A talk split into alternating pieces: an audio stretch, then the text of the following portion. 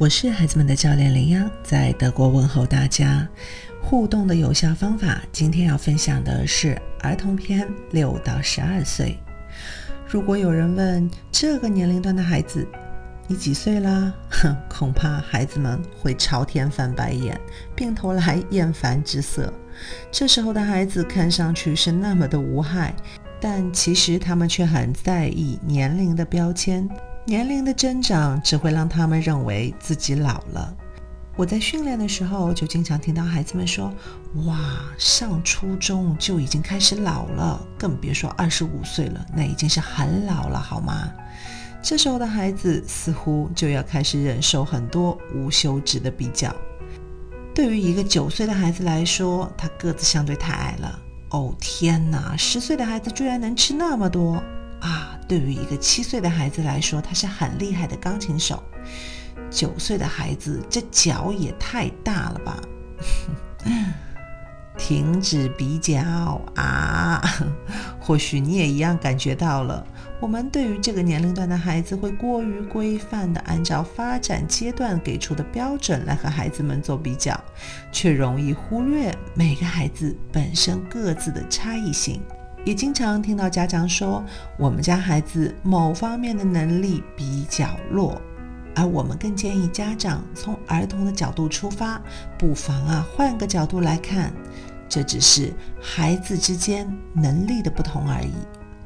再则，没有多少孩子喜欢被这样拿来做比较。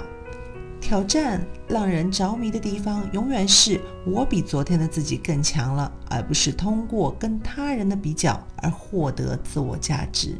最好的比较就是针对一个目标，而不是彼此来对抗比较。我们可以通过好友之间的竞争来吸引孩子的注意力，但千万不要营造高压的气氛。除了第一点的停止比较以外呢，第二点就是给予认同感和指导。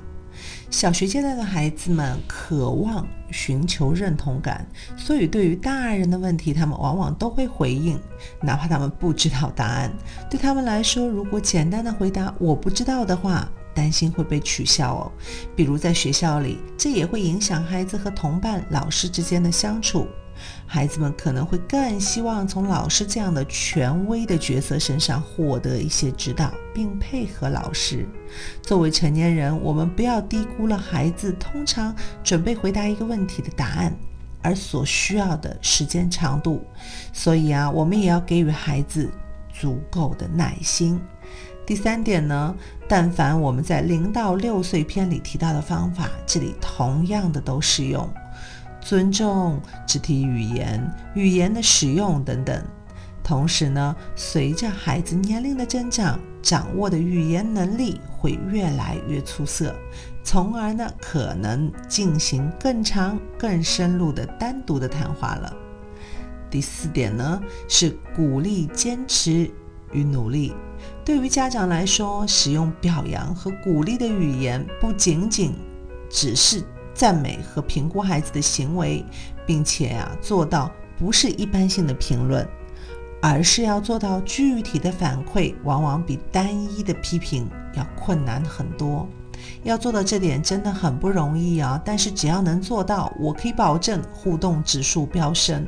因为要给出这样的具体反馈呢，就需要成人做什么呢？成人就要积极的关注和观察我们的孩子，我们就会留意孩子，诶，他说了什么或者做了什么。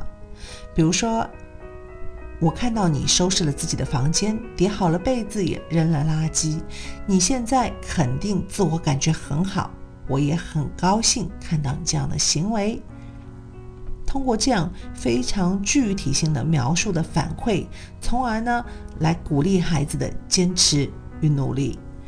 第五点呢是灵活的调整策略，保持观察力。这样我们才能确保自己的策略能否产生有效的互动哦。当一种策略不合适的时候啊，再尝试第二种就好了。因为没有哪种策略是一招通吃的，灵活调整，千万不要灰心哦。罗马非一日建成，这个阶段的孩子如果能和父母建立良好的亲子关系，对今后的发展肯定会有裨益。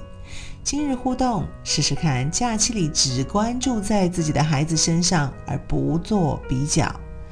如果喜欢我的分享，欢迎点赞转发，谢谢你的宝贵时间。